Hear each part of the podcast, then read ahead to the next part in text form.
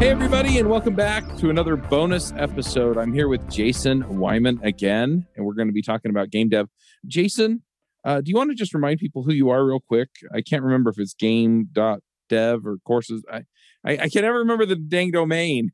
Oh, sure, sure. So yeah, I'm Jason. I'm a game developer and a YouTuber now, I guess. And the the site you're thinking of is uh, game.courses, which is a Right. weird domain name, but yeah, it's it works out really well because it's exactly what it is. It's courses on game Yeah. development. Yeah, and a great course. I've I've kind of gone through the beginning of the beginner course, but yeah, and it's it's really easy to follow. It's just I'm super busy, and so I keep you know I'm like, oh, I got to get back to that. But anyway, I was I was really curious. You know, we were chatting before the this call, and so I'm kind of curious. Is you know we were talking before the the episode, and yeah, we were talking about different like jobs and game development things like that, and I was curious. I, I asked you how you got into game dev, and I realized that would probably make a good a good chat. So yeah, how did you get into game development? I remember working my tail off to become a senior developer. I read every book I could get my hands on. I went to any conference I could and watched the videos about the things that I thought I needed to learn. And eventually, I got that senior developer job. And then I realized that the rest of my career looked just like where I was now. I mean, where was the rush I got from learning? What was I supposed to do to keep growing? And then I found it. I got the chance to mentor some developers. I started a podcast and helped many more developers. I did screencasts and helped even more developers. I kind of became a dev hero. And now I want to help you become one too. And if you're looking forward to something more than doing the same thing at a different job three years from now, then join the Dev Heroes Accelerator. I'll walk you through the process of building and growing a following and finding people that you can uniquely help as you build the next stage of your career. You can learn more at devheroesaccelerator.com. Well, it's pretty interesting actually. I so I started coding as a kid, but I was terrible at it, and I never really dove into it. Like you know, maybe seven or eight, I did a little bit of programming. And Mhm. like as a teenager, I would occasionally try to write a little bit of code here and there that would like accomplish little game hacking tasks. I mean, my main goal as a kid was to hack my games that I was playing. So I would kind of learn how to write a little bit of code to try to hack those games. I was terrible at it. I didn't understand anything about what I was doing, but I really liked doing it a- and I had a lot of fun with it. And occasionally I'd make something that was somewhat useful for myself. Most of the time it'd be like a simple batch script, but occasionally I'd do something a, a little bit, a little bit We've more all been handy. there.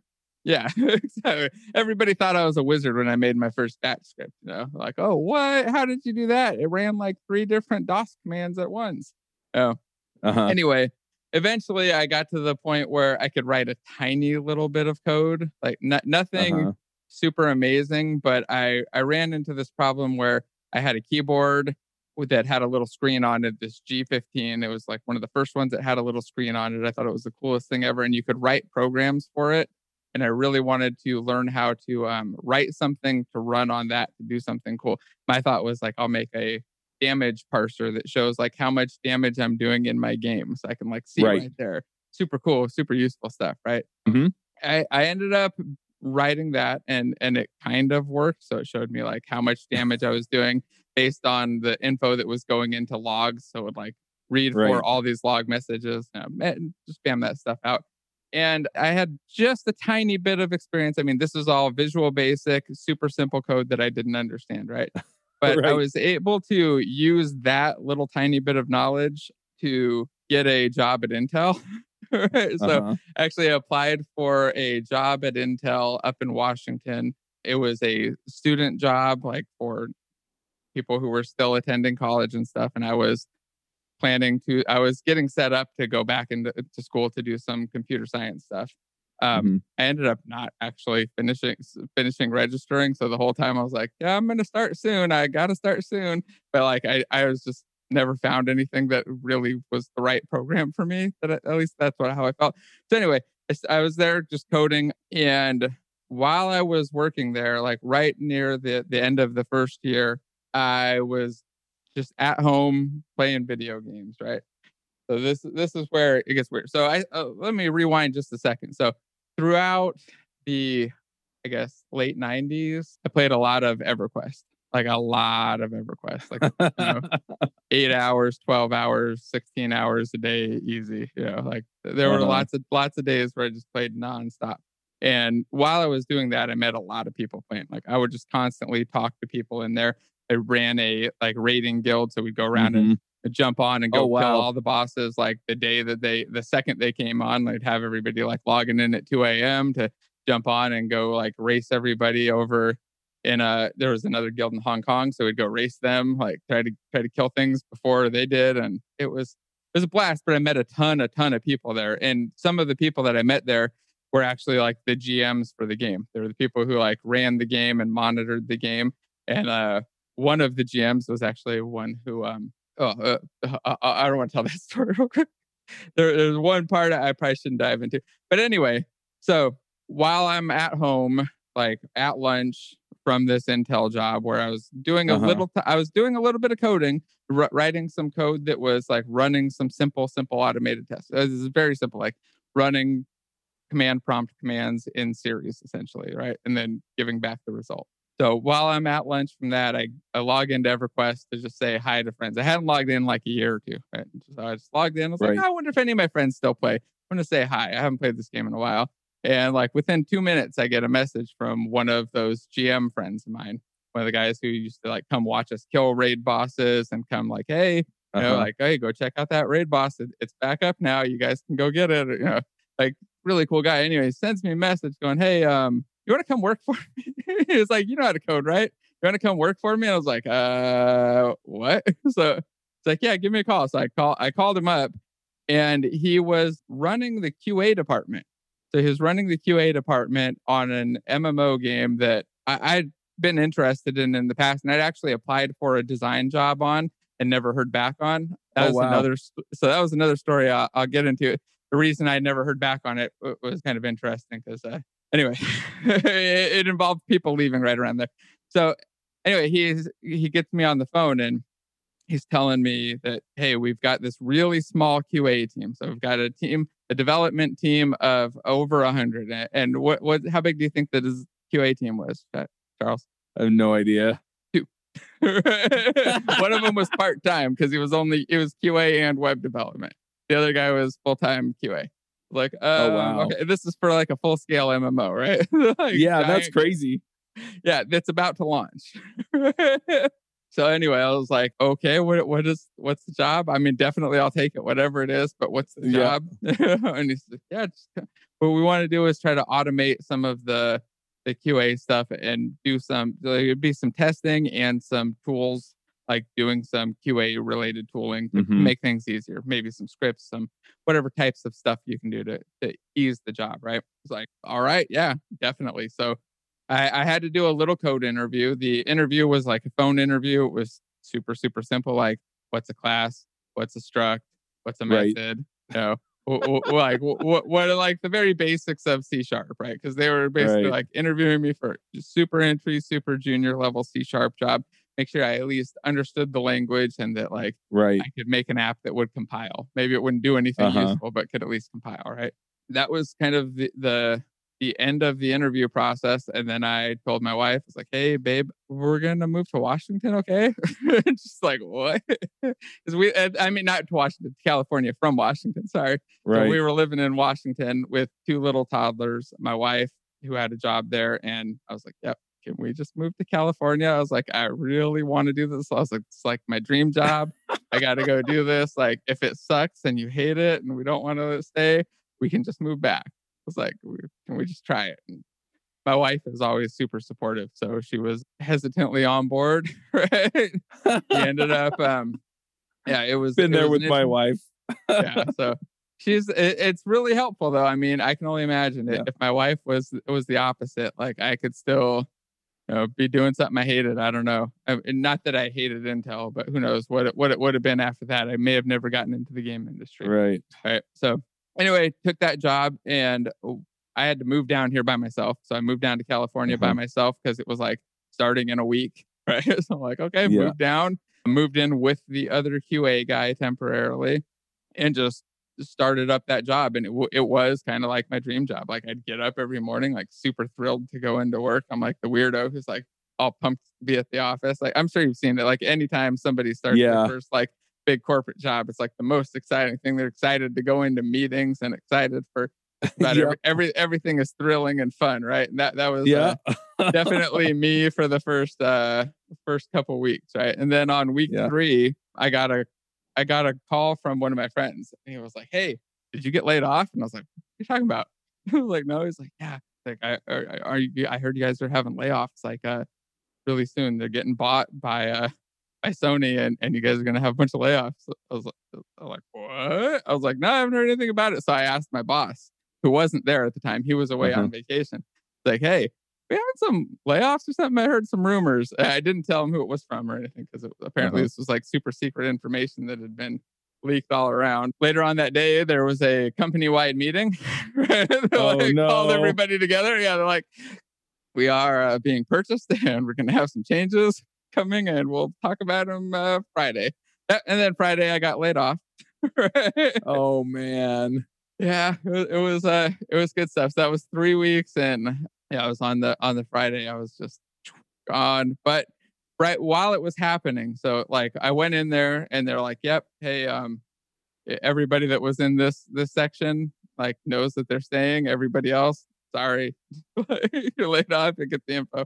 But while we were packing up and stuff one of the producers actually came to me and told me that uh we had actually figured all this stuff out before you were hired and we've decided that we're going to rehire you because the designers and QA team like what you've been doing so far.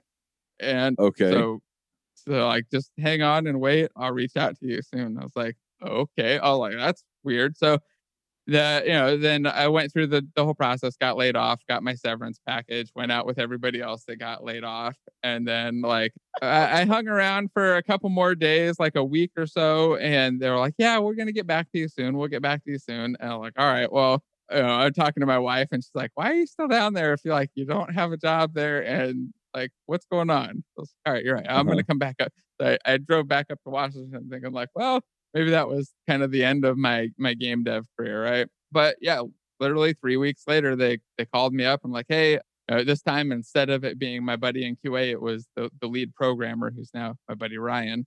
he, he called and said, Hey, we want to get you back in, but we want to have you do tools development instead.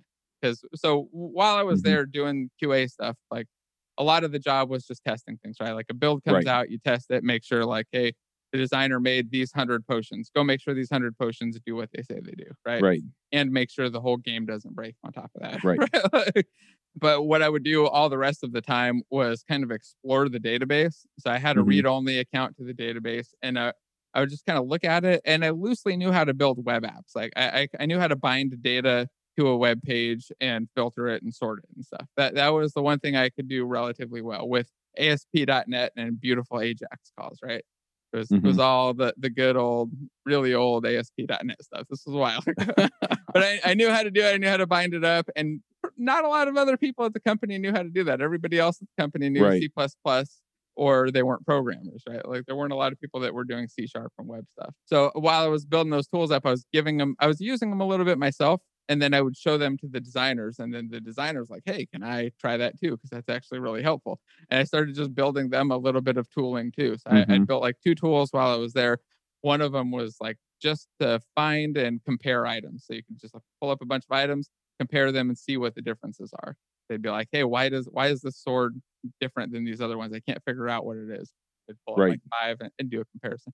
Anyway, because of all that, they uh yeah offered me this job to come back as a tools programmer. Went through the whole interview process again, which was a bit more rigorous, including like actually flying down, meeting people, which was super stressful. I remember right after, I remember like right after I left, I like drove off, drove down the street, pulled over, and threw up on the side of the road. Oh, oh. I was like, oh, wow. I was like, man, I was like, oh man, that it, it was like a super chill thing. I was just really stressed about whether or not I was going to get the job, right? Like the the environment Right. and everything was great. The interview and all the whole thing was good. It's like, really, really, really want this job.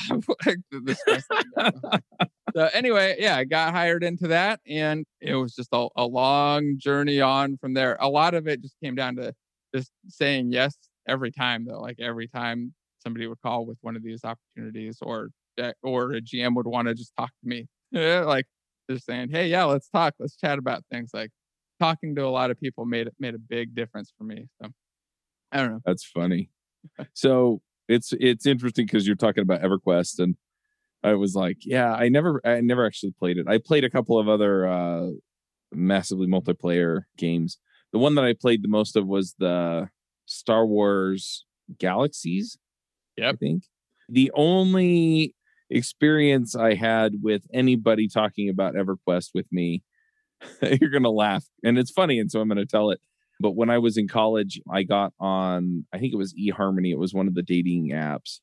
And I got matched up with somebody. And so met her for lunch somewhere. And it turned out she was divorced. And so the first thing she asked me when we sat down was if I had ever played EverQuest. And I was like, no. Uh, you know, I'd heard of it, but you know, I was like, no, I've never played it before. And she was like, good. And the whole rest of the the lunch was literally literally her telling me how much she hated the fact that her ex-husband had played EverQuest nonstop. And Oh, that was the that was the first and last time I met up with her. But yeah, anyway. So That's awesome. Yeah, that's not a surprise. I've seen it happen where that game and and just MMOs and games in general killed a lot of uh a lot of relationships if you can't prioritize. Uh, yeah. Yeah. But anyway, it's it's interesting. My wife actually said that too. She we were talking last night and she was like, "Yep, EverQuest almost killed our relationship right early on." she oh, literally Oh, really? told me last night. Yeah, so I would play it so much, so hardcore. Yeah, That's funny. yeah, you Yeah. gotta be careful with that stuff, but it's a lot of fun. I mean, you make a lot of friends and you you know build up those Yep. relationships online, and it gets to be addictive and like hey, you're talking to people, so Yeah. it's hard to. absolutely but yeah so i'm i'm interested now you know you're you're talking about some of this experience as a as a game dev you know and as a tools dev you know how, how do you go from that to like actually building and working on games right because the one is not necessarily the other right Right. And that's something that took me a little while to realize too. So when I first started up the tools dev job, my my main job was to work on the designer's like data entry tool. They got this web forms tool, I mean, or WinForms, sorry, WinForms is super super old, right?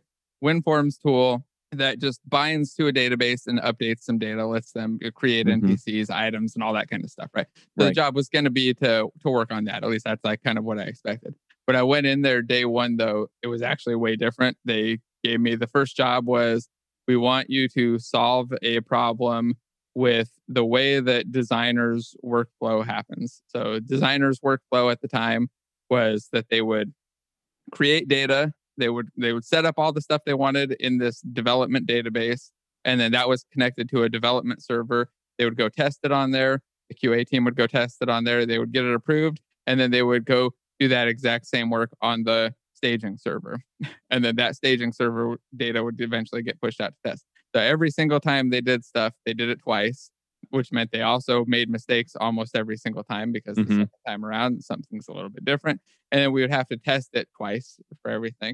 It was extremely slow process that was like constantly causing problems and breaking where things would be one way on the development server and another way on the on our actual live production server. So the first thing they tasked me with was like fix this thing and I had to go in and build a whole tool around that, right?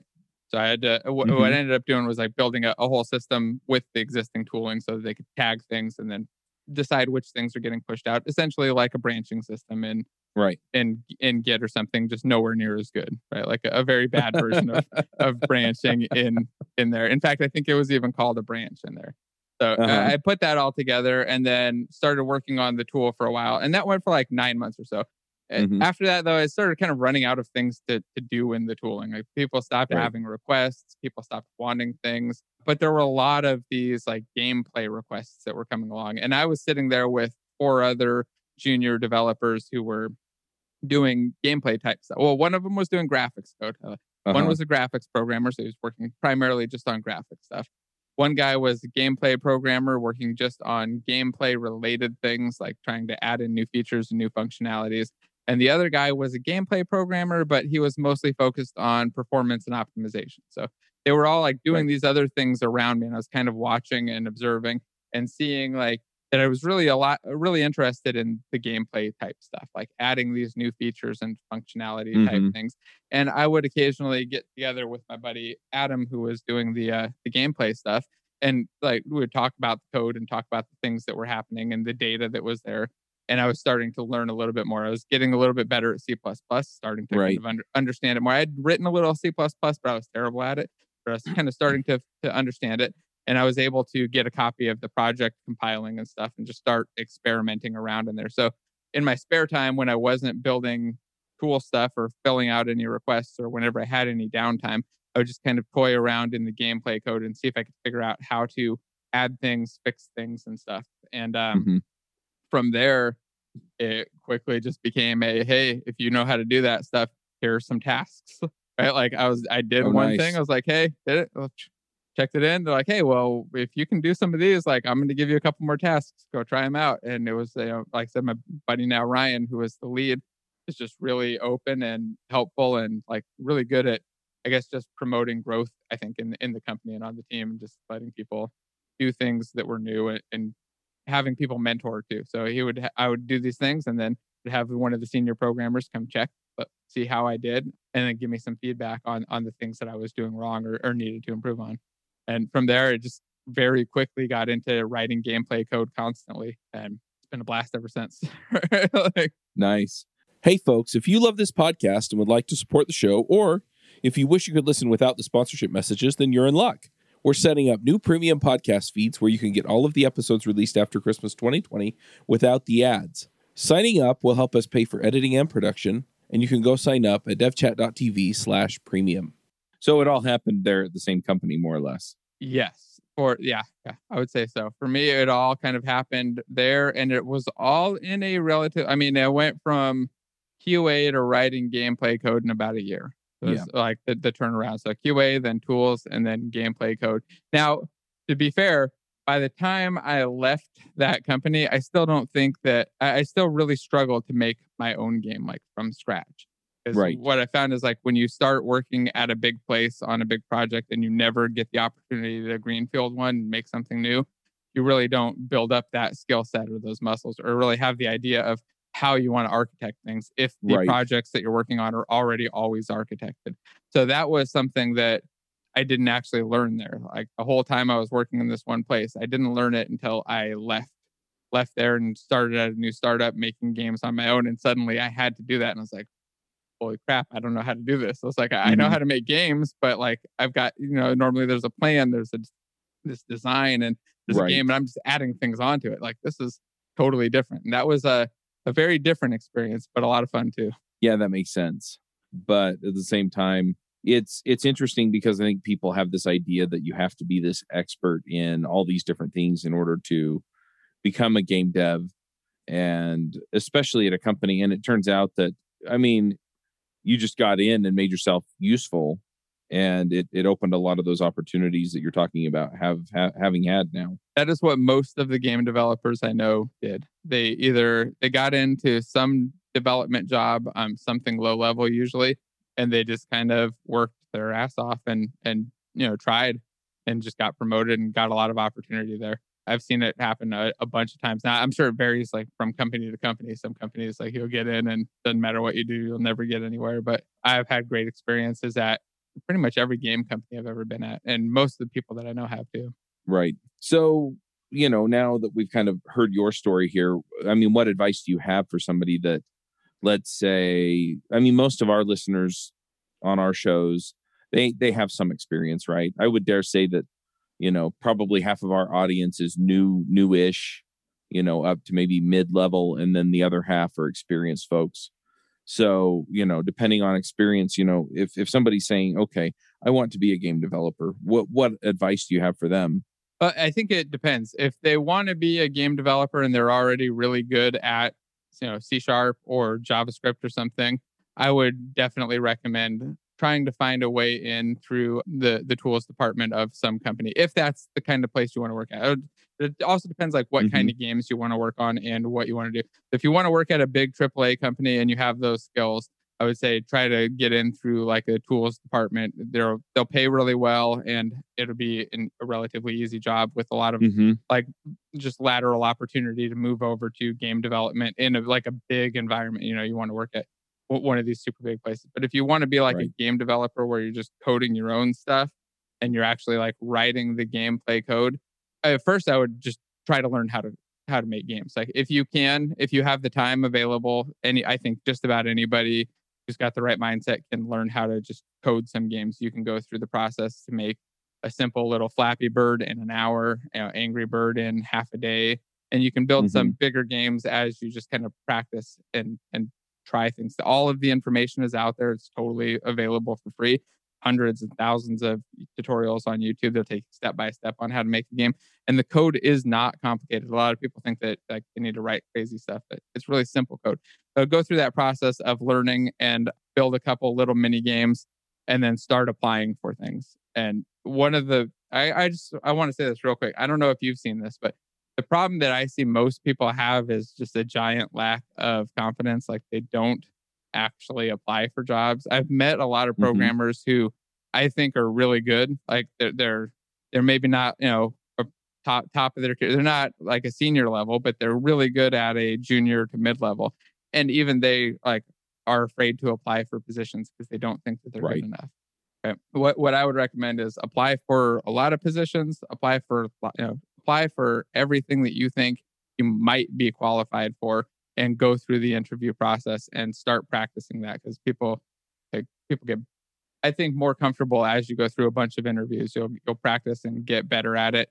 You'll understand what people are actually looking for, and when you fail an interview, ask them eh, just how the interview went and if they have any feedback or advice sometimes a lot about half the time they'll say no and tell you nothing but about half the time they'll actually give you some useful advice on why you weren't a perfect candidate as long as you're not like crying and seeming super upset and they, you know, they don't want to deal with that but if you seem relatively calm rational like hey i don't think this went great but um, can you give me some advice on things that you think i, I should work on that kind of stuff um you get some really good tips on there but i said go out and apply for things is, the biggest thing what do you think man Yeah, no, I agree. It's it's funny too because I've done a fair bit of coaching. I've done a fair bit of, Uh, you know, I'm doing it now, right? Just helping people become influencers in the dev space.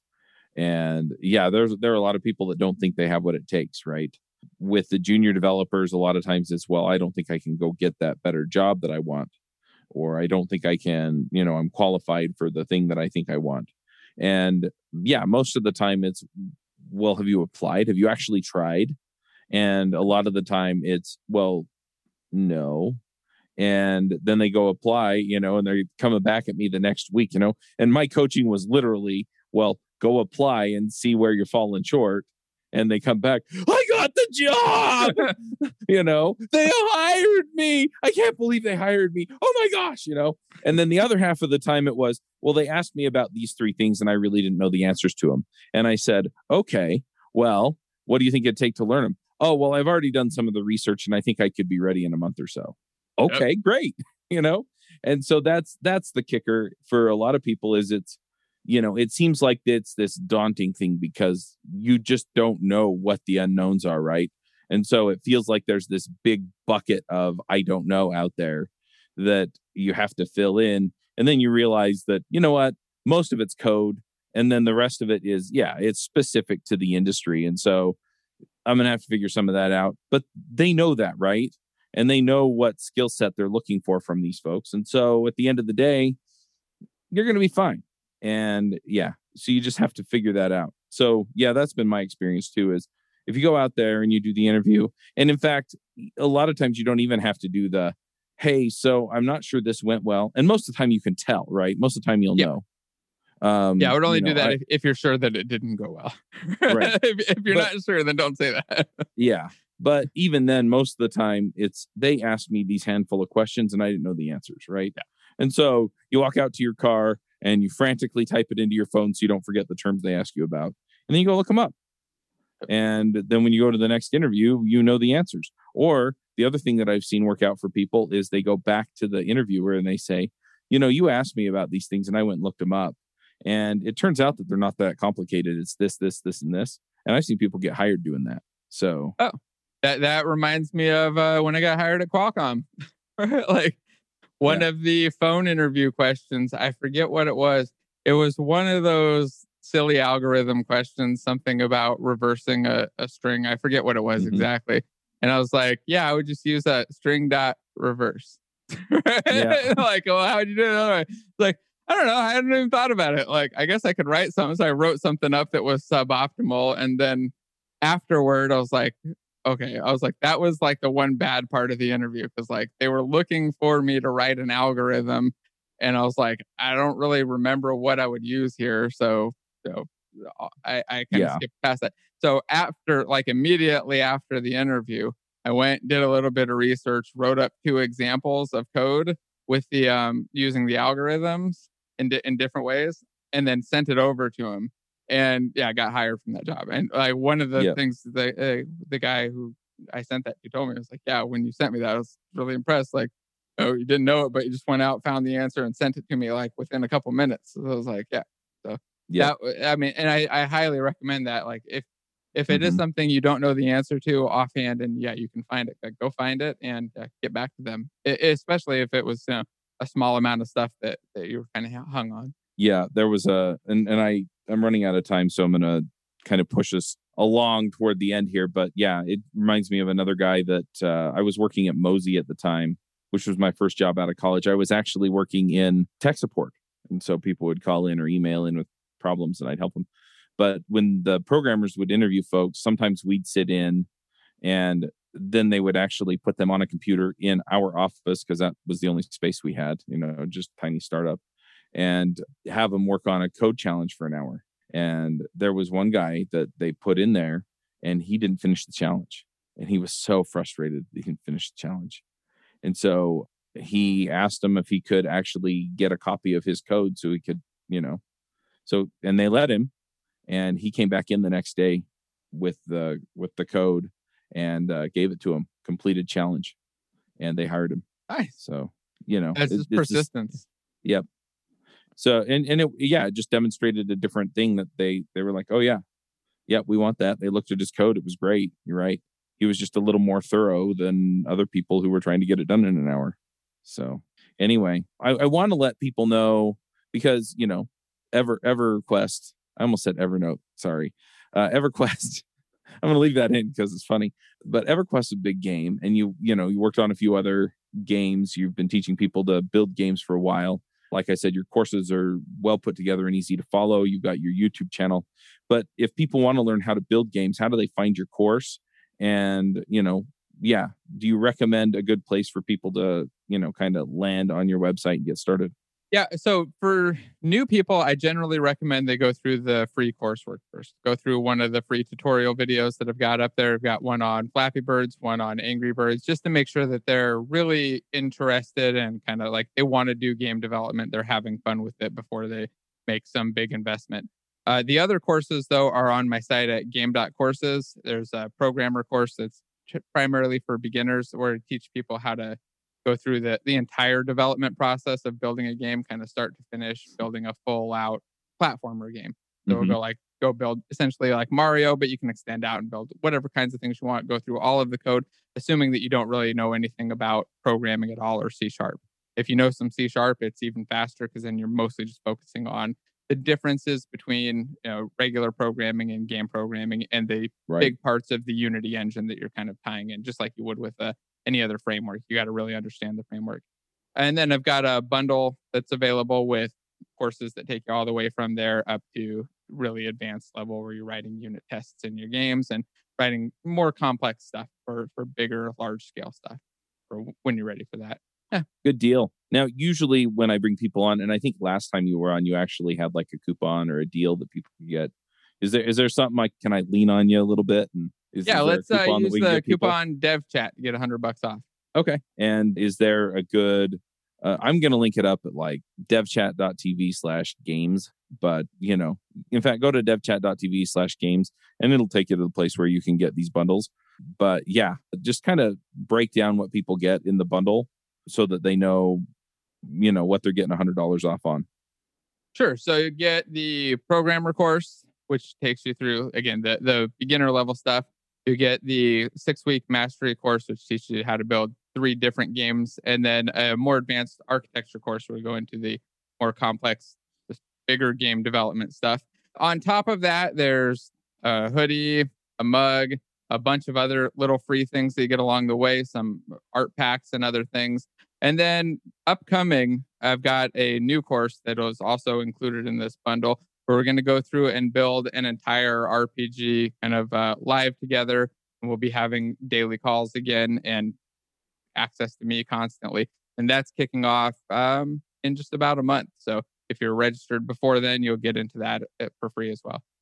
Hey, folks, I don't know if you've noticed, but I've been working a lot on figuring out how to help people become the most valuable developers on their teams or becoming the top 5% of developers in the field. If you're looking to level up, figure out how to contribute more, get the career you want, get the career that you want that will support the lifestyle you want, then you should check out the Most Valuable Dev Summit. I've invited some of my friends across the community, people that you've heard of, people that have worked on systems that you use on a daily basis, people who have invented new ways of doing things over the years in programming. And I've asked them one question, and that question is how do you become a top 5% developer? How do you become one in 20 of the best developers out there? And so we're going to go ahead and have that conversation with them in interviews on the Most Valuable Dev Summit. And you can find that at summit.mostvaluable.dev. All right. So I heard courses, I heard uh, hoodie and mug, but what kinds of games am I going to be, be be able to build at the end of this? Right. I mean, I'm kind of imagining like Zelda or Mario or maybe you know you you've said Angry Birds a few times, but yeah, what kinds of games are we talking about here? Sure. So the the Angry Birds and Flappy Birds type things are more at the beginner free level. That's like the starting out stuff. Those are the, the mm-hmm. totally the ones that you can knock those out in a day. The ones that we'll be building here are more like uh, I guess like Mario and Metroid style game to start okay. off. So you've got some some of the 2D stuff. Go through all of the 2D libraries, understand how to how to do 2D physics and stuff. I, I have and to tell you, that's, that's what my son wants to do because he's a big fan of Undertale and uh, oh, okay. So yeah, and yeah. for the for the beginner course, by the way, it is still multiplayer, and you use like PlayStation controllers or whatever you want. So you can use a PlayStation controller to control two characters or control them independently and kind of go over all of that. I even set it up to play on my arcade cabinet so I can run around with two characters, jump in and having fun. But after that, after the 2D stuff and kind of getting down the fundamentals to go into 3D development. So building out a hack and slash type game where it's like a essentially like gauntlet type game where mm-hmm. you pick different characters, run around, kill lots of bad things, get superpowers, you know, pick up weapons type thing. And then uh, go on to first person and third person shooters.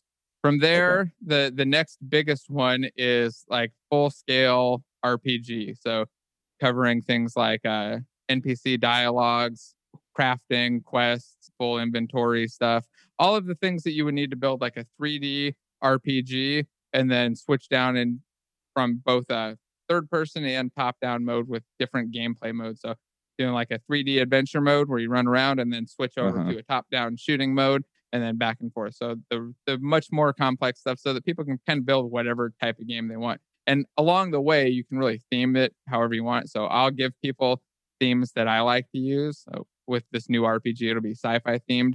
But if people want to change out the art, that's one of the things I like to show them. Like, here's how you can make this RPG, you know, a fantasy game instead. It's right. totally different. Not changing any code. Yeah, you're just changing right. out the art and a little bit of the wording here and there, you know, and kind of run them through all that stuff too. So there's a lot of different game types for a lot of different people, but we definitely start off with uh, 2D and keeping it relatively simple so that it's approachable and easy for anybody to get into.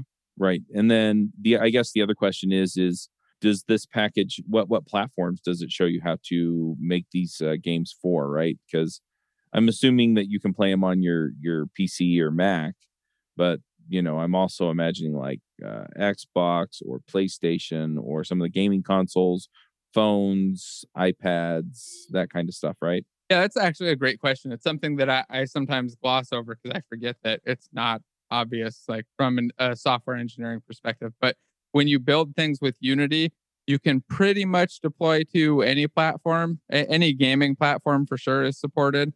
There's a 20 something platforms out there now, all of the consoles, um, PC and Mac, of course. Uh, the bigger ones, though, like mobile work great. So we, one of the games that we'll build will run onto a mobile device. But in general, I don't do too much mobile development in my courses just because it requires everybody to have a somewhat similar device right. to kind of follow along. Uh, the one thing that I do recommend, though, for all of my students and that they like to do is building out WebGL versions of the game. So, one of the options mm-hmm. in Unity is to do a web build. It'll actually compile the game down into a WebGL build that you can just drag, upload to one of two sites that I like to use, itch.io or simmer.io. You literally just drag the folder up. Your game is up there online and you can start sharing it right away. Or there's even a built in publishing option. So you can publish the game from the editor and then people can go in and play it. And it, for the most part, just works in a WebGL browser. So you, or you just play it in the browser, works for almost everything. And the same is true for going out to the other platforms, except you know, as you get to PlayStation or Xbox, you start to meet some specific requirements that they actually set. So you have to like hit certain targets and you have to get approved right. for certain platforms, depending on the platform. Very cool. All right. Well, we're out of time. I'm going to tell people go to devchat.tv slash games, use the code devchat for $100 off, and then go build some awesome games and let us know what you built. Yeah, definitely share them. All right. Well, we'll go ahead and wrap up here. And until next time, folks, max out. Bandwidth for this segment is provided by CacheFly, the world's fastest CDN. Deliver your content fast with CacheFly. Visit C A C H E F L Y dot com to learn more.